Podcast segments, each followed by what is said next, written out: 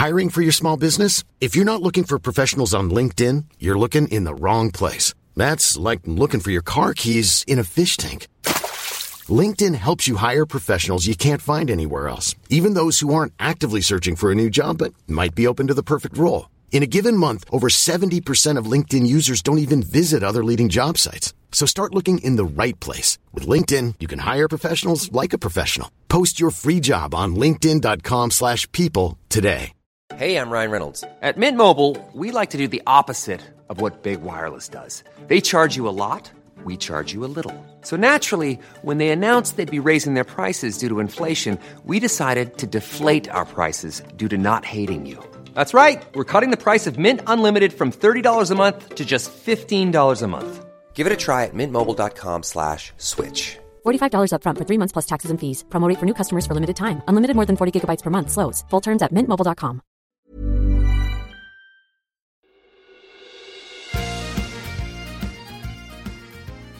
Hi, my name's Grace Campbell. I'm a comedian and feminist campaigner, and ever since podcasts started, I've been telling my dad he should do one. Dad, say hello. Hello. I am Alastair Campbell. I am also a campaigner, and I fear I inspire a lot of Grace's comedy. And what's our podcast, Dad? Our podcast is called Football, Feminism, and Everything in Between.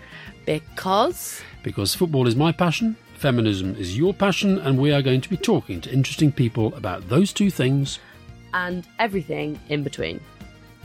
like Brexit. No, Dad, there is more to life than Brexit.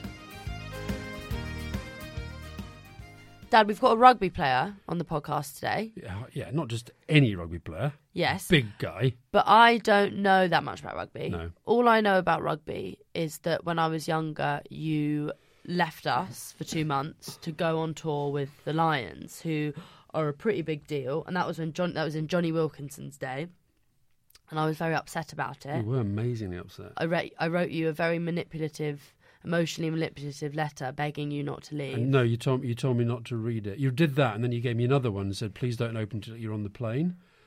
And I opened it on the plane, and it was you. You put. a I was about pictures, 10. but you put a load of pictures in this thing about you're going to miss this, and you're going to miss this, and this, and this, and it was just awful. I was sort of with oh, I'm so manipulative. Huge, big rugby players, sort of wondering why is this spin doctor we've got coming with us suddenly sort of sitting in the back of Crying. the plane crying. yeah. Oh, that's so sweet. Anyway, Anyway, very excited to talk to the person that we've got on today. Do you want to tell our listeners who it is? Well, this is a guy who I actually met through having gone on that Lions tour because Richard Hill, who was on the Lions tour, World Cup winner with England, amazingly nice bloke, one of the nicest blokes I've ever met. And he's since gone into management with the England rugby team since he retired from playing. And he asked me actually at one point to meet up with this guy to do a bit of kind of mentoring and just chatting about, you know, how you deal with the media and how you deal with pressure and stuff like that. So he's actually been in our front room. He's met the dog, uh, the last dog, Molly. Um, but he, and also he's just an extraordinary bloke because he's he's very young. He's younger than you, and yet he's only twenty four. Only one year younger, but he's like two months younger than me. Right, so he's younger than you though, but he's already won. I'm not saying you haven't achieved anything, Grace, but Well, you kind won, of are, but no worries. He's won three Premiership titles. He's won three European Cups. He's been Player of the Season.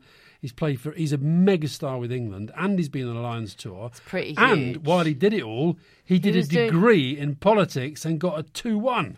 It's pretty. No, it's pretty impressive. I have So to he really, and, and he's and he's also a very interesting guy. He's got views about stuff other than um, uh, other than sport, as I know, having chatted to him in the past. So, Well, so I- you've mentored him. Well, right? I, I think that sort of overstates it. I mean, I take credit for all his success, obviously, like I do with As you. you do with me, yeah. Yeah, but yeah, I've I've talked to him about stuff, and um, but anyway, he's a really really top bloke. He's gonna, he's mega already in the sport. I think he's going to be mega outside the sport. So let's just tell the listeners if they haven't guessed who we're talking about. Our guest today is Maro, Maro Itoje.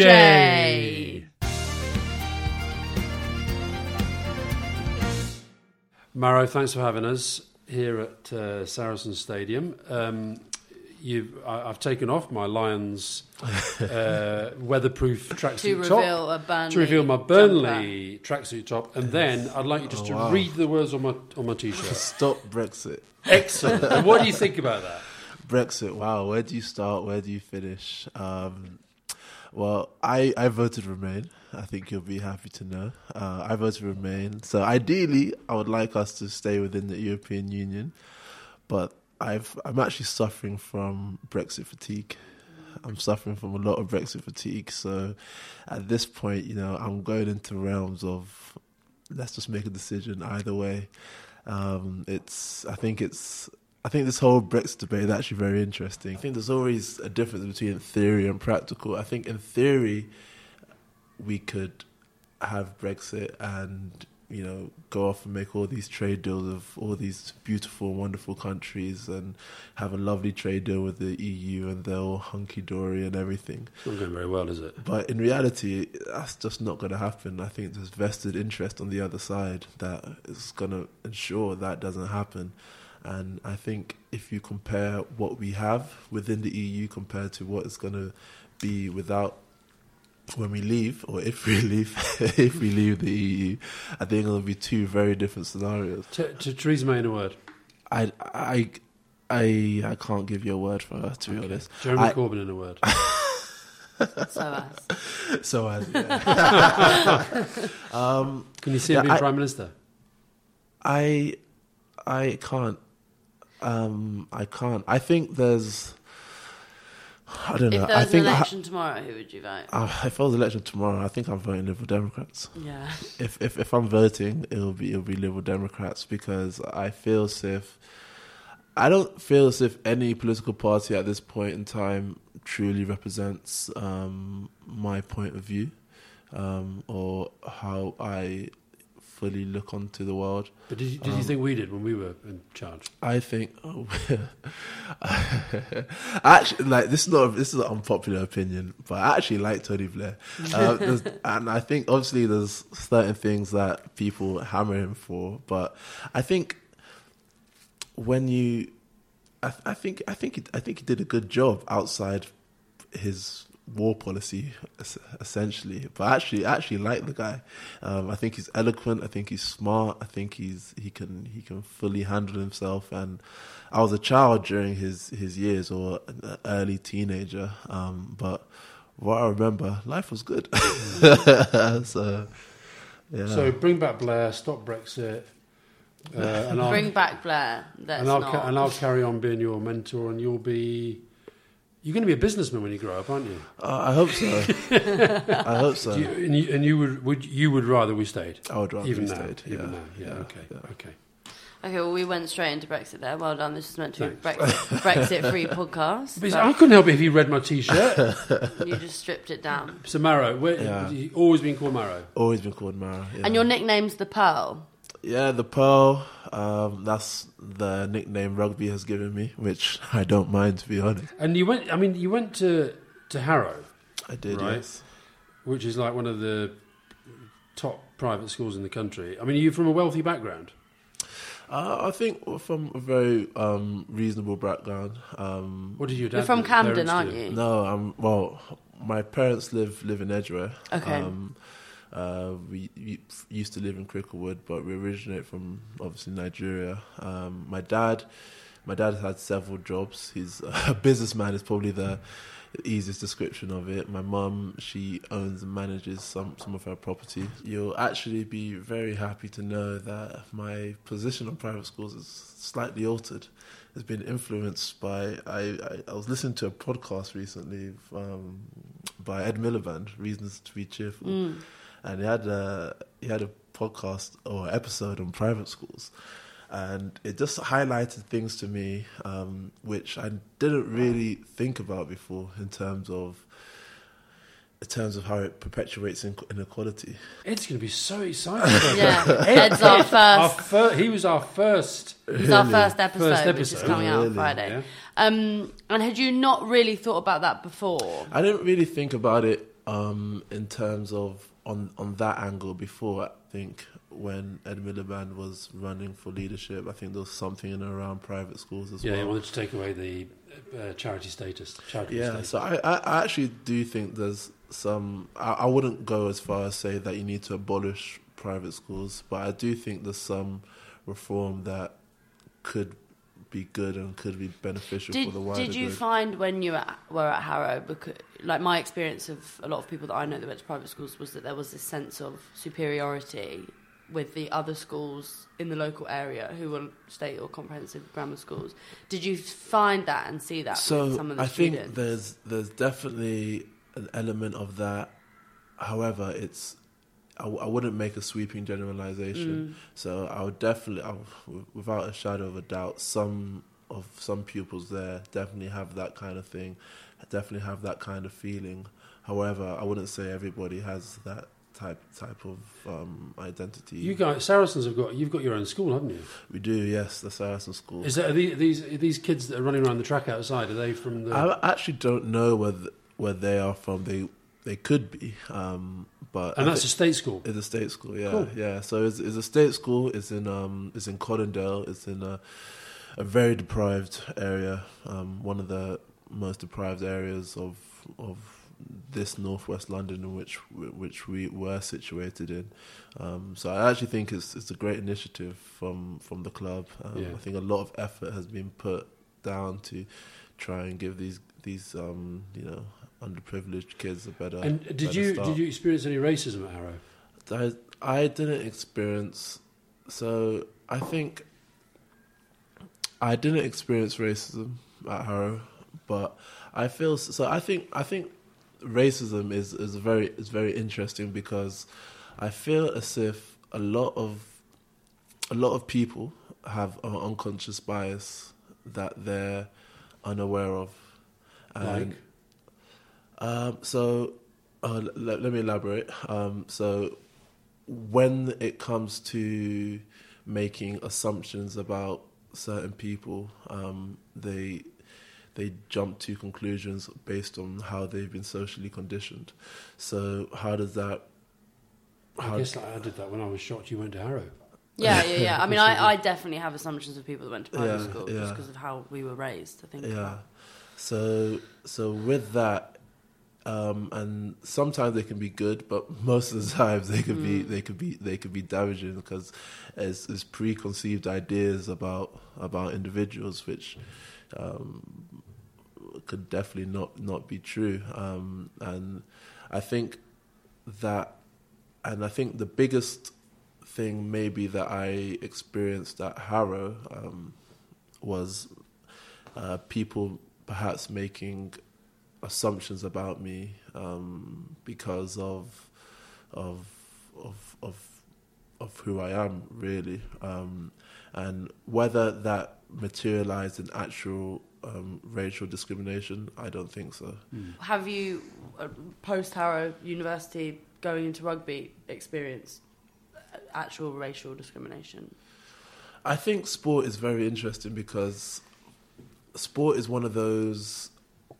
So I, I think my experience, my experience is not the ordinary experience of um, of of a black man living in London, and that's because of sport. Because sport is is one of the few is one of the few disciplines or or institutions where well should be anyway, but it's based on merit, and people have such a they look they look up to people who play sport, and so the way they treat me is different from the way they'll treat someone who's identical to me, um, But doesn't play It's not a but doesn't play rugby, Yeah. especially if you're successful if you're a successful um, sportsman. Yeah. So my experience, I- I'm, I'm fully aware that my experience is very different to the way that um, another black person will, will be will be experienced or how they how they will be treated, um, um, and that has affected um, you know people's interaction with me. Marks out of ten. How much of a football fan are you? Uh, okay, so I've changed. So when I was, so um, I originate from Nigeria. Um, I originate from Nigeria, and in Nigeria, football is by far the dominant sport. Um, you know, football is dom- dominates dominates. It really does affect how people feel in Nigeria. Is that national football? national football and the Premier League. Okay. the Premier League has there's a lot of Not Burnley fans, yeah. not quite Burnley. I think West Ham. I There'll be think some. There'll be some. Won't there? There'll be some. I don't think so. There are. I I'll think- fight her. I'm going to fight her. I'm gonna yeah, her. if you could find me a Nigerian Burnley fan outside of Burnley, I'll be very surprised. Um, but like, obviously, the probably the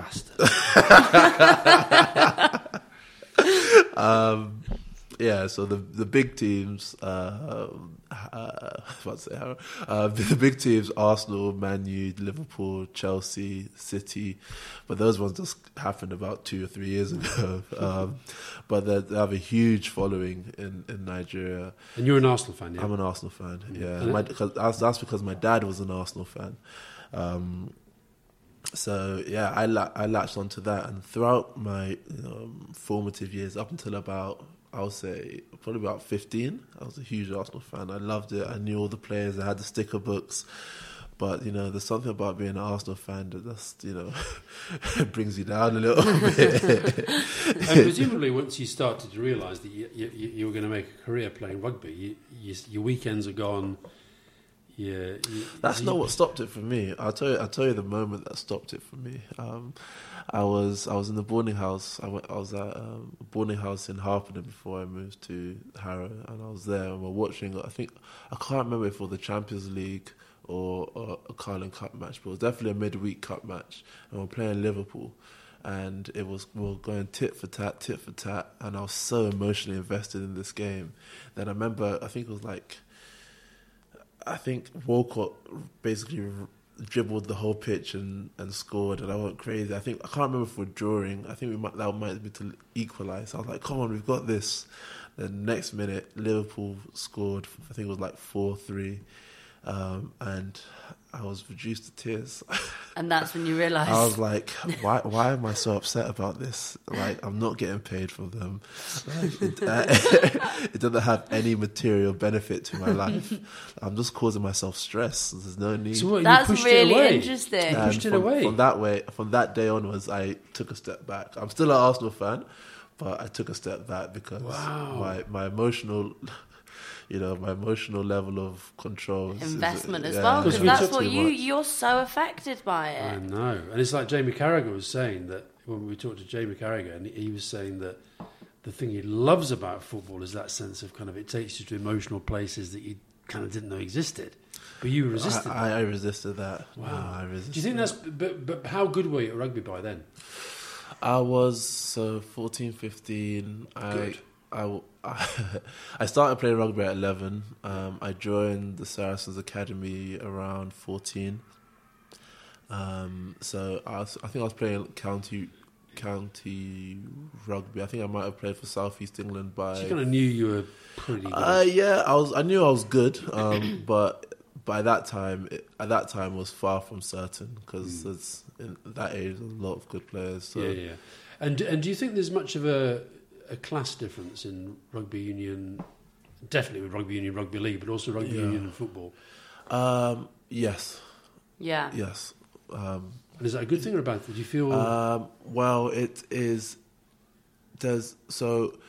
The, I think there's some caveats to that. I think yes is a, is a simple answer. I think rugby union um, definitely is, has much more affinity to the to the upper classes, um, but at the same time, I think it now and in the future, it's it's reaching out further and further more hmm. towards the, the lower classes. But What's the demographic when of the crowd when they, when you come here? oh, compared to- so say compared to Arsenal.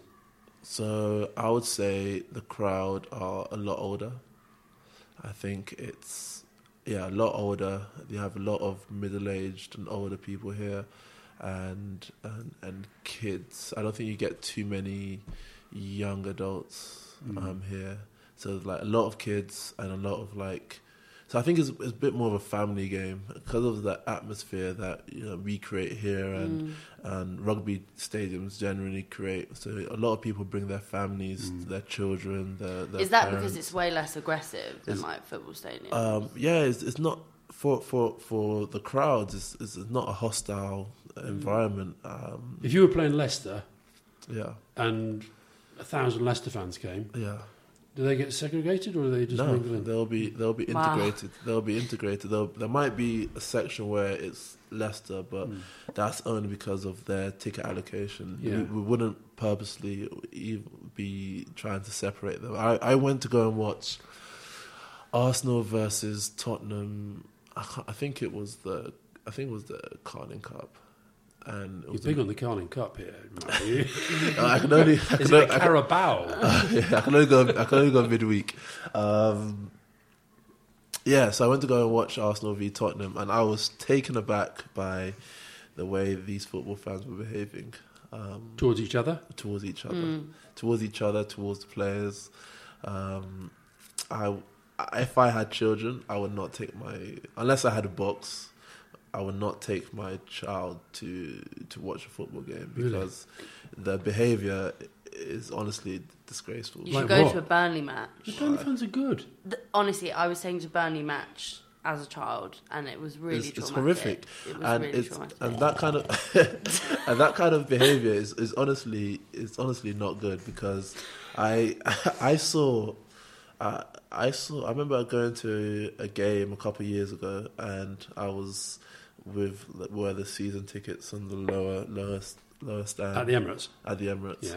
And I saw, I was obviously, in the Arsenal end, but I saw little kids, like 10, 12 year olds, watching their parents or wh- whichever adult they were with swearing, abusing Wenger. Um, Abusing Wen- Wenger. abusing Wenger, abusing the players.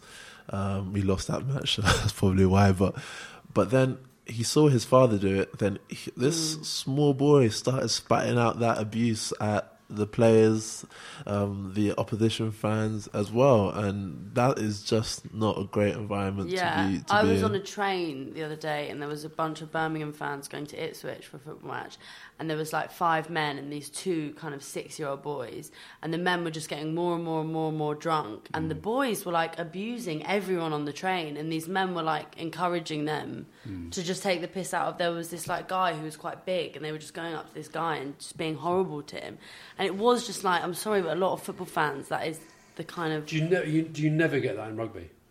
Um, Do you ever get? Have you ever been abused by a fan, home or abroad? Um, have I- so, but the, the fact that I have to think about it shows Mm. you that it's not something that's prevalent. Um, but I'm sure, like, I'm sure I would have, but You can't remember. it's it. not stuck yeah, in it's your. not. It's not stuck in, in my. and what in my about on the field? Have you ever had any racial abuse on the field of play? I haven't personally, but I've, I so I haven't personally, but I've had friends who have. I've had friends who have in in in, in county rugby growing up. I've had I've had I know someone who was abused in uh, racially abused in a in the under twenties World Cup. Um, so that problem is still not fully stamped Yeah. out.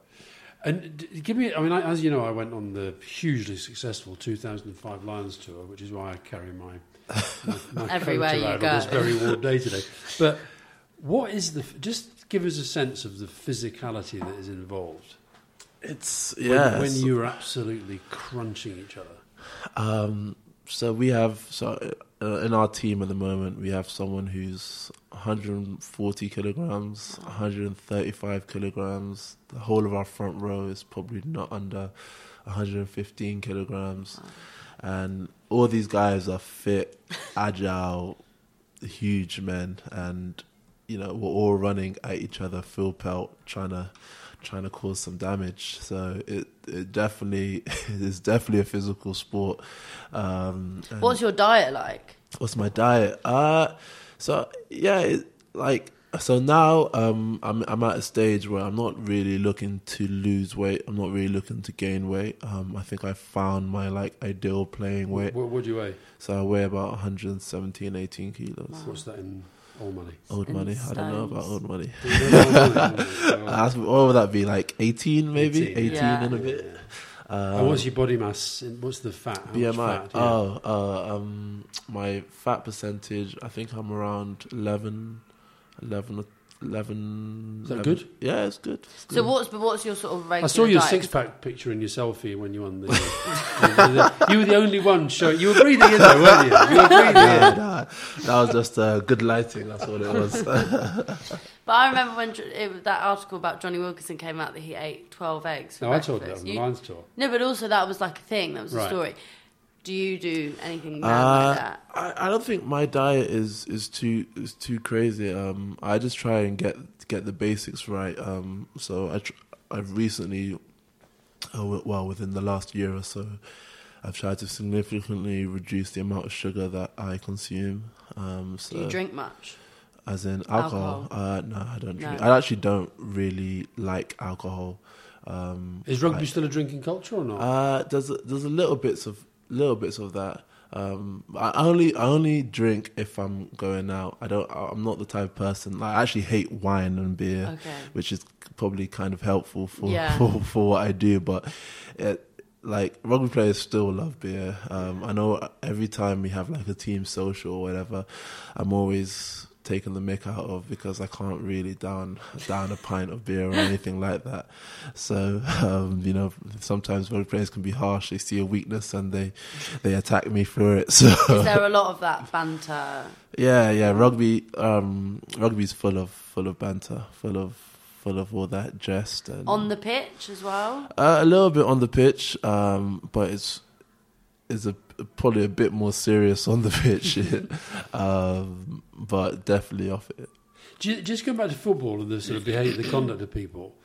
Do you think the fact that when you're playing, you have a referee who is mic'd up and we can hear what he's saying to you, and we can hear if you're talking back? Yeah. Do you think if they brought that into football, it would just it would change the game overnight? Is it, is, or is Um, that just too I simple? think I think I think it it could make some change, but I also think that the the difference between rugby and football is that you can be you're penalized for bad language to the referee. You're penalized for talking back to the referee. So there's a element of respect, and the more you um, badmouth, criticize the referee during the game, the, you're, you're causing detriment to your team. so. What happens though if you know that the referee has made a mistake? You just suck it up. so so obviously you can you can try and reason with him, but most of the time, um, You suck it up. Yeah, well, it's it's very difficult. Sometimes you try and reason to him. Sometimes you try and maybe alert because obviously we have the TMO um, in rugby, which I know they're TMO Grace, like to explain to our listeners what TMO is.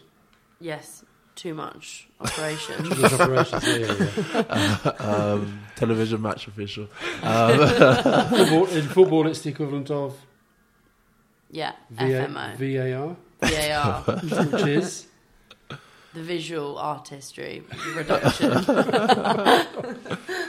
uh, what, what was I even talking? You're what talking is the TMO? Uh, yeah, so it's, it's basically the, a referee that is up in the stands. Which, if the if the referee on the pitch is unsure about a decision, he refers Right. to the television match official, Got you. And he watches it back. So uh, you can make a plea to the referee to check the TMO, but But you do it politely. You don't but you say have, you have to do it politely sake. because. Um, otherwise you're not back ten and, yards. And, and that way is the self-policing Hmm. aspect of it as a team because there's only so much. Like if, if if one of your teammates does it once, you're like, okay, yeah, it's everyone gets annoyed. Does it twice, like, okay, it's get then. So you will times- get annoyed with your teammates if, if they do it. if if if someone is consistently doing it to the detriment of the team, then you will get annoyed. And have you ever felt that people, your, any of your opponents, have, have, have set out physically to hurt you and take you out of a game? Um, I think I'm not thinking about yeah. Brian O'Driscoll in the 2005 first test at all, obviously. Uh, I definitely think they, you definitely want to physically hurt your opponent because that's part of that's part of the game. Um, And what's the limit? What's the limit that well, you, you, do? you, you you don't want to do something illegal to hurt them. You want to hurt them within the, the What's letter of illegal? So Bone y- breaking? Yeah, no. Well, breaking bones is part of the game, but Have how many have you broken bones? yeah, I've broken my jaw here. Oh my have you God. broken other people's bones? Um, I don't know. Maybe, maybe I don't know. Maybe um, Your jaw? What I've, else? I've broken my hand, my jaw. That's only two bones I've Okay. broken. But you don't. some You don't set significant out to break no, someone's no, bones. you don't. You don't. No. So, wait, so what's the limit of how you can hurt people? So within the letter of the law. So You- if you you could, if, if, if hit them hard. you hit them as hard as you can, because at the end of the day, rugby is a collision-based sport. The more collisions you win, you're probably going to win the game. Uh, I don't know what the stat is, but at the crux of it, if you win, if you dominate the collisions in a game, your team is probably going to be on the front foot, and you're probably going to win. And what's the most you've ever hurt but not wanted to show it to your opponent? Most I ever hurt. Um, the, the most painful experience was my jaw. With my jaw, I was in agony. I was in agony. How did it happen? Um, so someone went to go and catch a ball. Um, it was a box kick, so I was chasing. Um, someone caught the ball, um, and he stepped off um, one of his feet and went into me as I was went to him and tackled him. Then he his head ducked into my jaw, and my jaw um, broke. It was a box kick, and my head. So it was a box kick, and I was running. Then the opposition player caught the ball, um, and he ducked as I as he stepped into contact, and he hit my jaw. Do you? What's extraordinary about you is you're 24. You've won three English titles, three European titles. You're European Player of the Year, two Six Nations, including a Grand Slam, and you did a degree while you were doing that. That's pretty impressive. I'm going to give you that. it's not bad.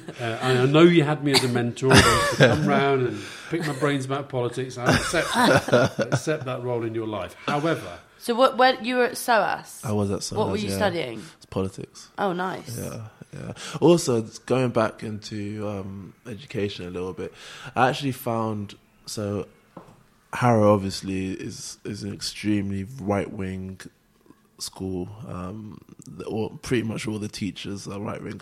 I did have one economics teacher who was the biggest lefty I've ever come across, and he hated Margaret Thatcher and, and all that kind of stuff. But it was predominantly a um, a right wing school, whereas SOAS is complete opposite. It's crazy. um, so it was it was for me. I think it's kind of refreshing to have experienced two environments which are and almost. what was your personal politics when you were like leaving Harrow pre SOAS? So, I think so. My political persuasion, I'm I'm centre left. Um, yeah, I'm centre. I'm, I'm definitely. And you sort of left. knew that even though you'd been in this quite right wing Um, environment. so probably knew it because you were in that environment. Uh, so yeah, uh, so my first politics lesson at Harrow, um, we had a, we had uh the teacher came up and said, okay, so if there was a general election today, um, how would you guys vote? Then he said, if you're gonna put vote Labour, put your hand up, and I put my hand up, and I looked around. I think I can't remember. Maybe one other person put their hand up. They- they put his foot- the hand. If you're going to vote Liberal Democrats, put your hand up. Then no one put their hand up. they vote Tory. Then the rest of the class put their hand up. Um, and that was probably the that was probably a microcosm of how the actual school is. Um, So you think they're partly educated? To, they, they're coming from a conservative background and they're partly educated in that way too. yeah, yeah. Would you ever eventually up consider going into politics? I, I just feel as if to to get in a position to make meaningful change, you have to give up so much of yourself. You have to give Yeah, up but you've got loads. Of, you've got decades ahead of you. Ten years of rugby, ten years of rugby, ten years of business. Ten years of politics. 10 years of politics. Anyway, to get to be a politician to make meaningful change, I think you have to give up so much of yourself. You have That to is true. and you have to compromise on so much of your values that the end products that you can eventually end up with is not a true reflection of of of what you mm. think is the right I thing don't think. to do. I don't think. I don't think we compromised on our values. I don't think Tony compromised on his values. I don't. I don't think Thatcher did. That much. I just think that you have to give up a lot of your your life, and Well, it becomes your life, but sport Yeah. becomes your life Sport when you're doing it at your your life. level. yeah. but it's much more rewarding sport Uh, well, when the- it's good. When it's good, is good. But I, I guess you can make the same argument for politics. Like when if you pass a piece of legislation that you know has a material impact on Mm. people's lives, um, change their lives for the better. I, I suppose you can make that same mm. kind of But I think the problem with politics, which isn't quite the same with sports, is that politicians are always remembered for what went wrong. yeah, yeah. You know. So, Dad, what was it like for you and Mum when you were starting out as journalists? Well, the whole world was different, but the media world was so different. I can hardly even describe it because the world you've grown up in, where you get everything on your phone and you've got so much media and twenty four seven news, none of that existed. You just had the papers and you had the news on the telly a couple of times a day. So I think it's become harder to work out not just what's true, fake news and all that, but also what's the limit to what you consume. And you don't really get the papers anymore, do you? No, um, I But don't. you do get the week, I do get the week. which Um, we're very excited about being sponsored by for our podcast, aren't we? I'm not saying that football's their big thing, but funny enough, the one that I picked up the week they said they wanted to sponsor the podcast, had this very good piece on Vincent Kompany, um, a very good piece on football in Liverpool.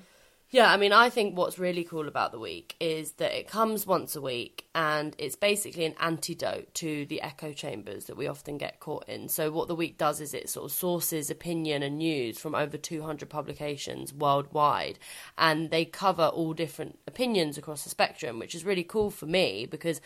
I get to see what the Telegraph reader's getting, but I also get to see what the Guardian reader is getting on a particular news story. What I like is the fact that, as it says on the front, it's the best of the British and international media. One of the things that's turned me off most of the British papers is actually it's like the world ends at Dover. And what's really cool about it for me is like I like to seem very clever.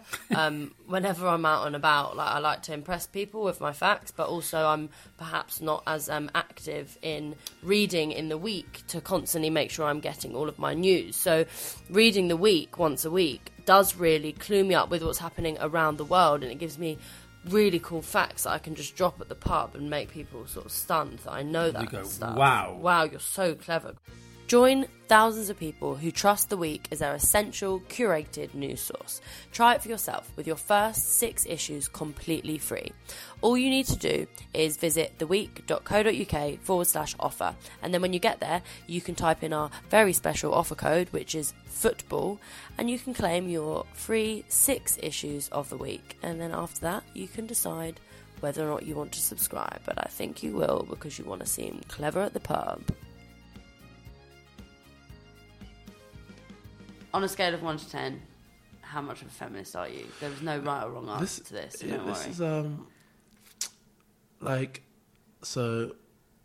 That's, that's, that's a very I, I, I would I, I, these these scales uh, you guys are good big on your scales I don't I don't really It's him. I, I don't really know how to answer these scales, but what I would say is that I I definitely so I think feminism interest. I would I would consider myself a feminist. However, I'm I'm very careful about the use of the term because I don't want it to come across as I'm somehow like jumping on a bandwagon or hijacking some kind of movement or whatever. Um, for me, feminism, I, I think you can you can make a lot of elaborate definitions of of feminism, but for me, what it comes down to, it comes down to freedom. Um, it comes down for um, equality, equality and freedom. Really, it's about um, females having the the freedom to choose the life they want want to live, and having all those barriers that society has put on them to be teared down to allow them to to freely express themselves. sound like a 10 to me. Yeah, I mean that was ah, amazing. That was pretty That- tennis. that was- he could never bring out that Oh, definition bullshit. of feminism. You, that was amazing. It was about freedom and equality. I Yeah, told you you. never said that. You would never say, I say that. it all the time. You don't no, but it's true because if you look at what's you know happening in America right now with abortion and women are constantly being restricted of their freedoms over their bodies, and I think that's a fundamental thing of feminism actually. So that's really cool that you that you. I noticed that, you stuck up for Caster Semenya Mm. recently, the South African athlete who's had all this testosterone stuff thrown at him. Yeah. Was, was that a racism thing as well as a sexism thing? What, what, what was your feeling about that? It's, it's so that that case is is so is is I do I do understand the complexities of that case and I do understand the the differing opinions um, around that but at the crux of it she hasn't done anything to she hasn't done anything to enhance her performance apart from be herself. Who she is. She's she's trained, and I think it's unfair that she's she's getting essentially punished for that. I know the I know it's I know it's difficult, and I know there's um, there's um, arguments on, on either side, but I I I feel that you, that she should be able to run. Yeah, hundred percent. But what I mean, I haven't followed this very closely. What is happening? Well, she, I mean, they, they she she's she kind of lost that case, isn't she? Yeah, so basically, Caster Semenya is a 800 meter runner for South Africa, and she is arguably the most successful 800 meter runner of this generation. Not by a mile. By a but mile. yeah, yeah, and she um she she's I can't I think it's DSD or DID I can't remember the specific condition that she's born with, but she so a woman has XX chromosomes and she has XY chromosomes, so she has um, a higher level of testosterone um, compared to any or compared to normal a normal XX um, athlete. And they wanted to treat her separately. and who's they? The the the, The- the World Athletics? The, Yeah.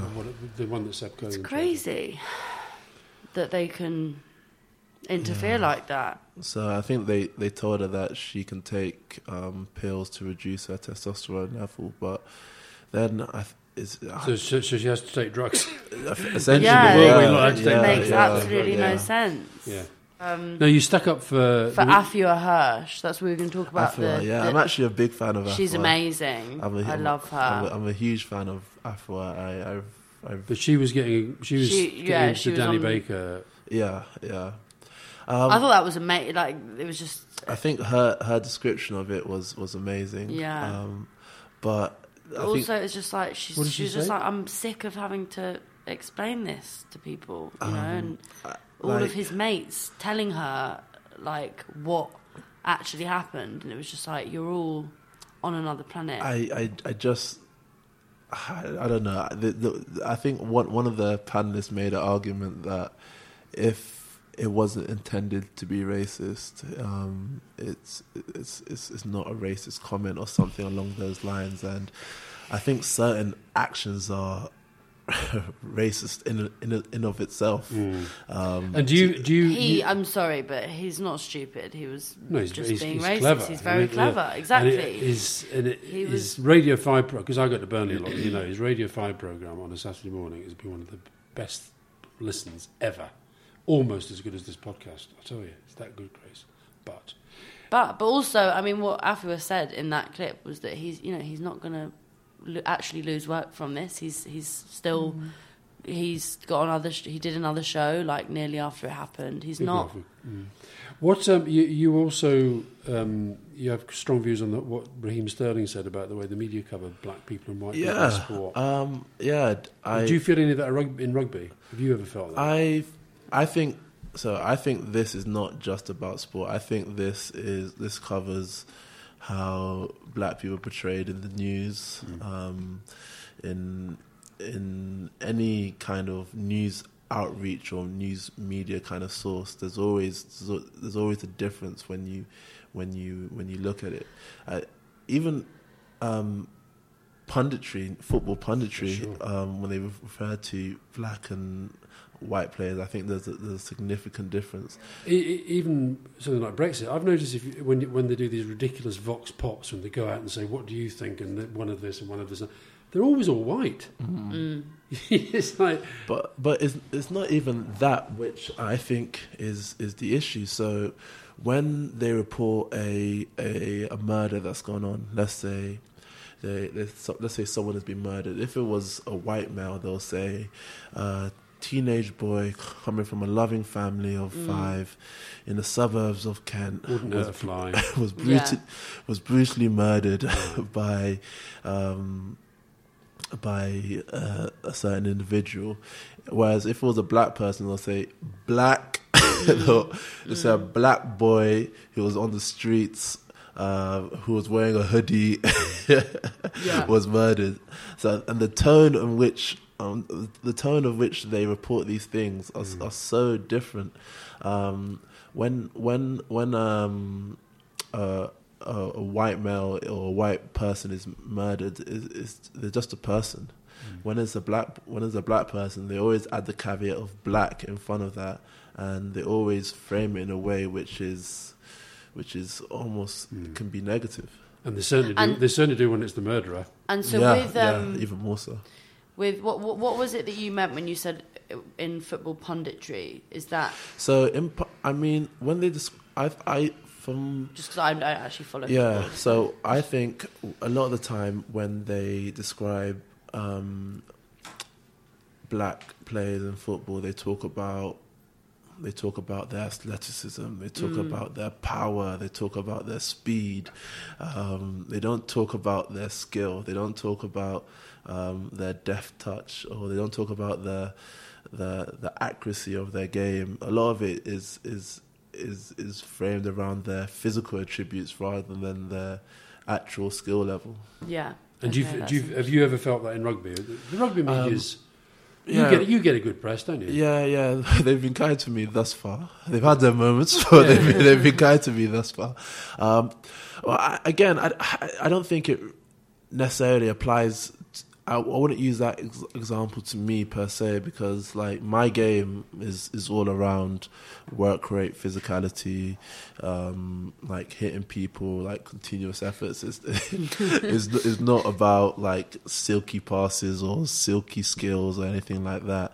Um, there's elements of my game that involve involves uh, like a lot of skill, like um, restarts, um, kickoff receptions, line out stuff that requires skill. But uh, for the for for the naive um, watcher, at least, the, if they'll see me play, they'll see a physicality to my game, which which that description would, would fit me. But what I'm saying is, there's nuance to everything, and Yeah, yeah. Is, they shouldn't have uh, a sweeping kind of characterization for. I, I, I, I talked to Raheem Sterling the other day about this, and um, I asked him whether if he was racially abused again, he would ever consider walking off, and he said no, he wouldn't.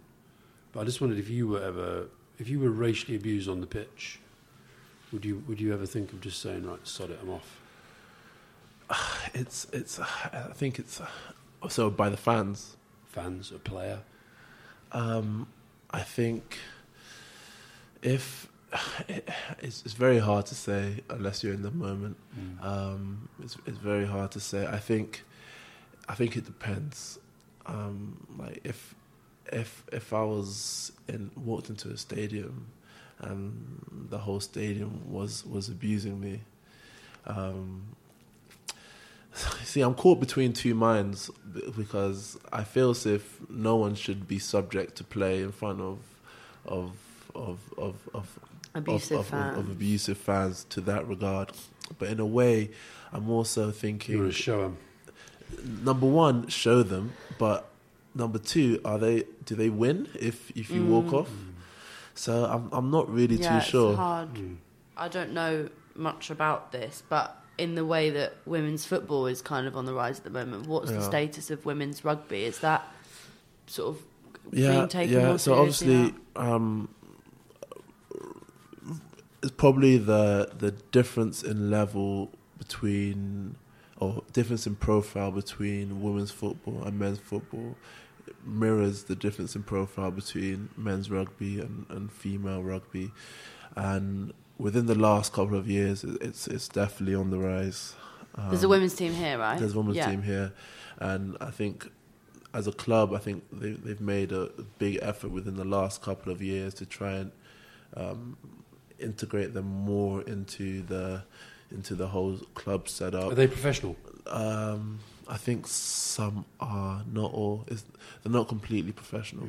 I think maybe the England players are professional. We have some England players. I think they're the professional ones, and um, the rest of them are not professional.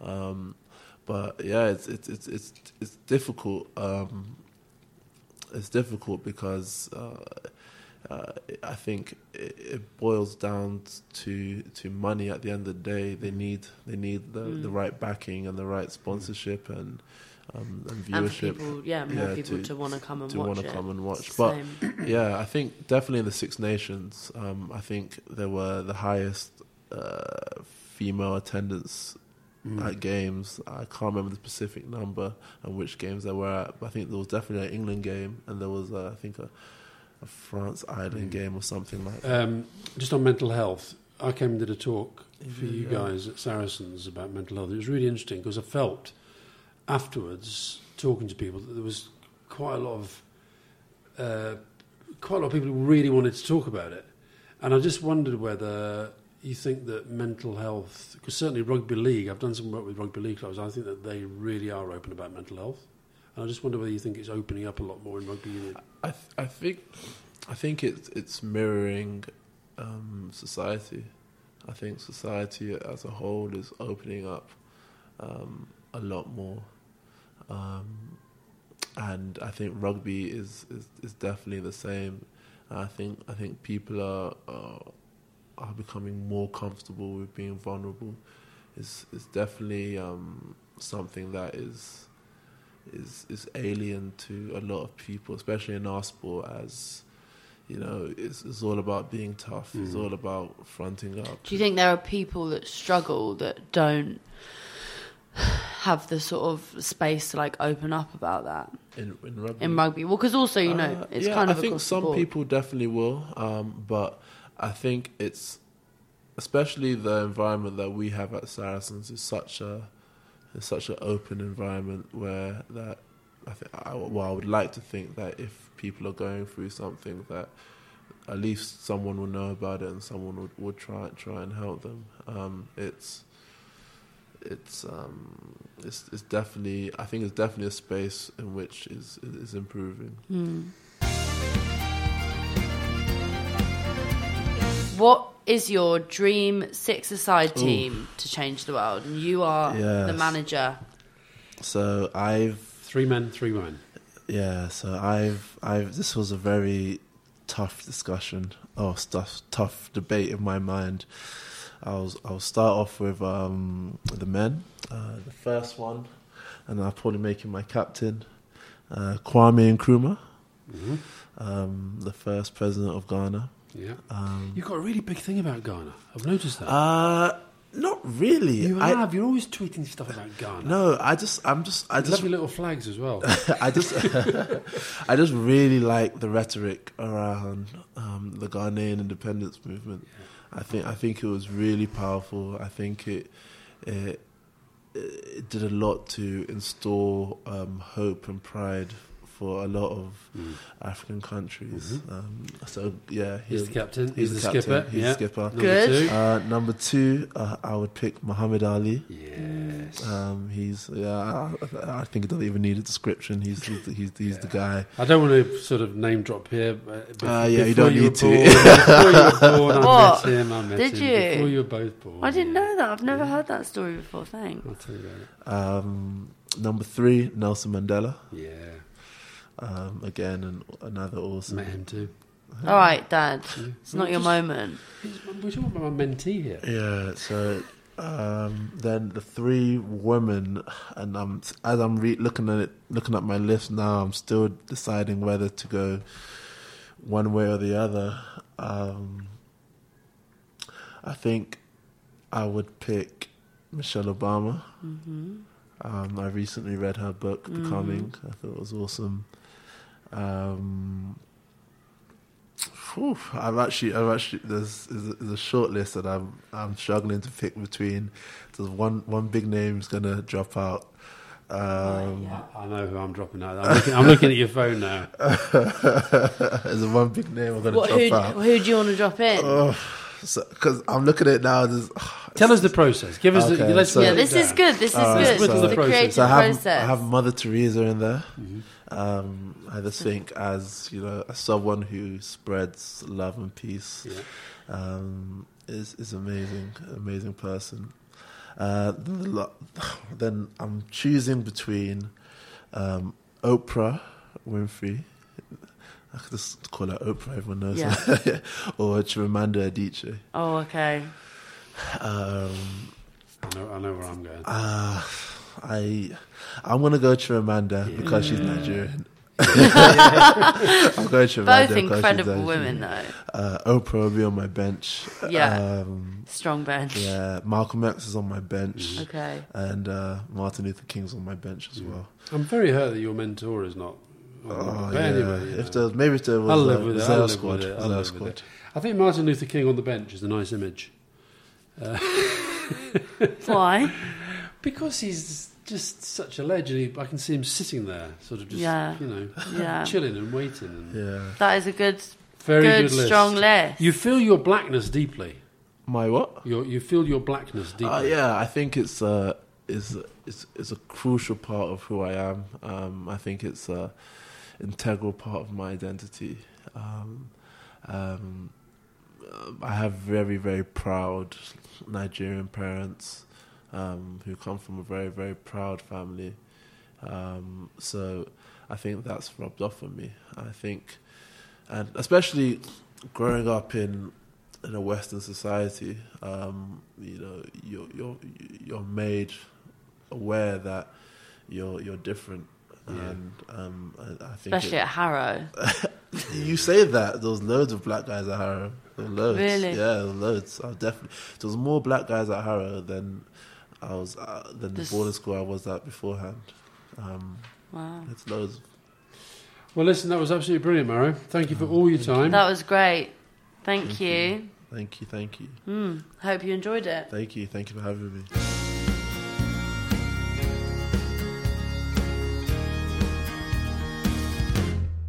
So, Grace, yet another top sportsman that I've introduced you to, and you looked a bit smitten to me. Yeah, he was pretty impressive.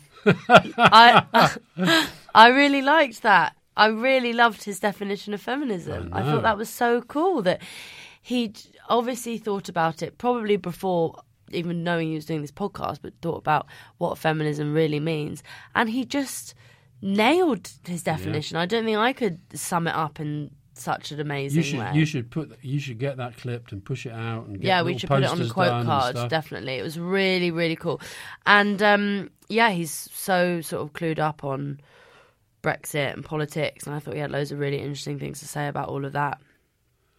And he's also I, I I liked the um, I thought he was really thoughtful as well about the the difference between football and rugby and the crowds and the culture.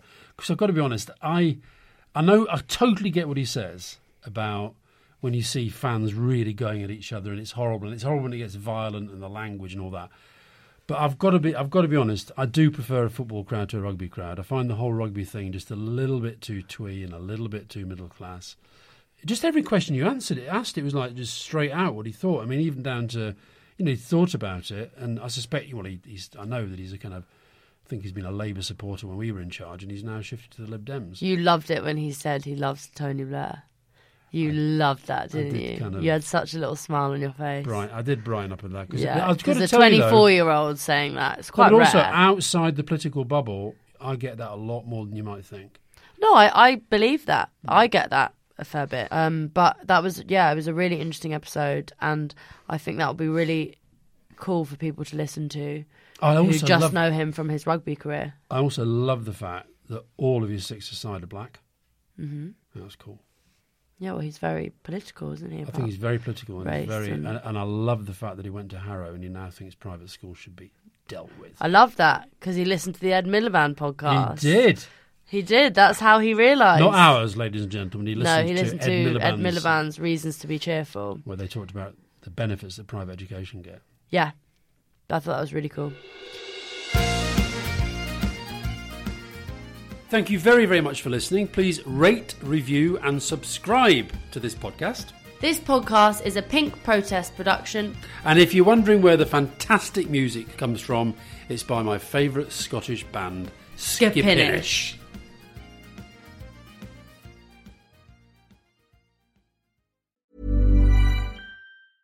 Mom deserves the best, and there's no better place to shop for Mother's Day than Whole Foods Market. They're your destination for unbeatable savings, from premium gifts to show-stopping flowers and irresistible desserts. Start by saving 33% with Prime on all body care and candles. Then get a 15-stem bunch of tulips for just $9.99 each with Prime. Round out Mom's menu with festive rosé, irresistible berry chantilly cake, and more special treats. Come celebrate Mother's Day at Whole Foods Market. A lot can happen in three years, like a chatbot may be your new best friend. But what won't change? Needing health insurance. United Healthcare Tri Term Medical Plans, underwritten by Golden Rule Insurance Company, offer flexible, budget friendly coverage that lasts nearly three years in some states. Learn more at uh1.com.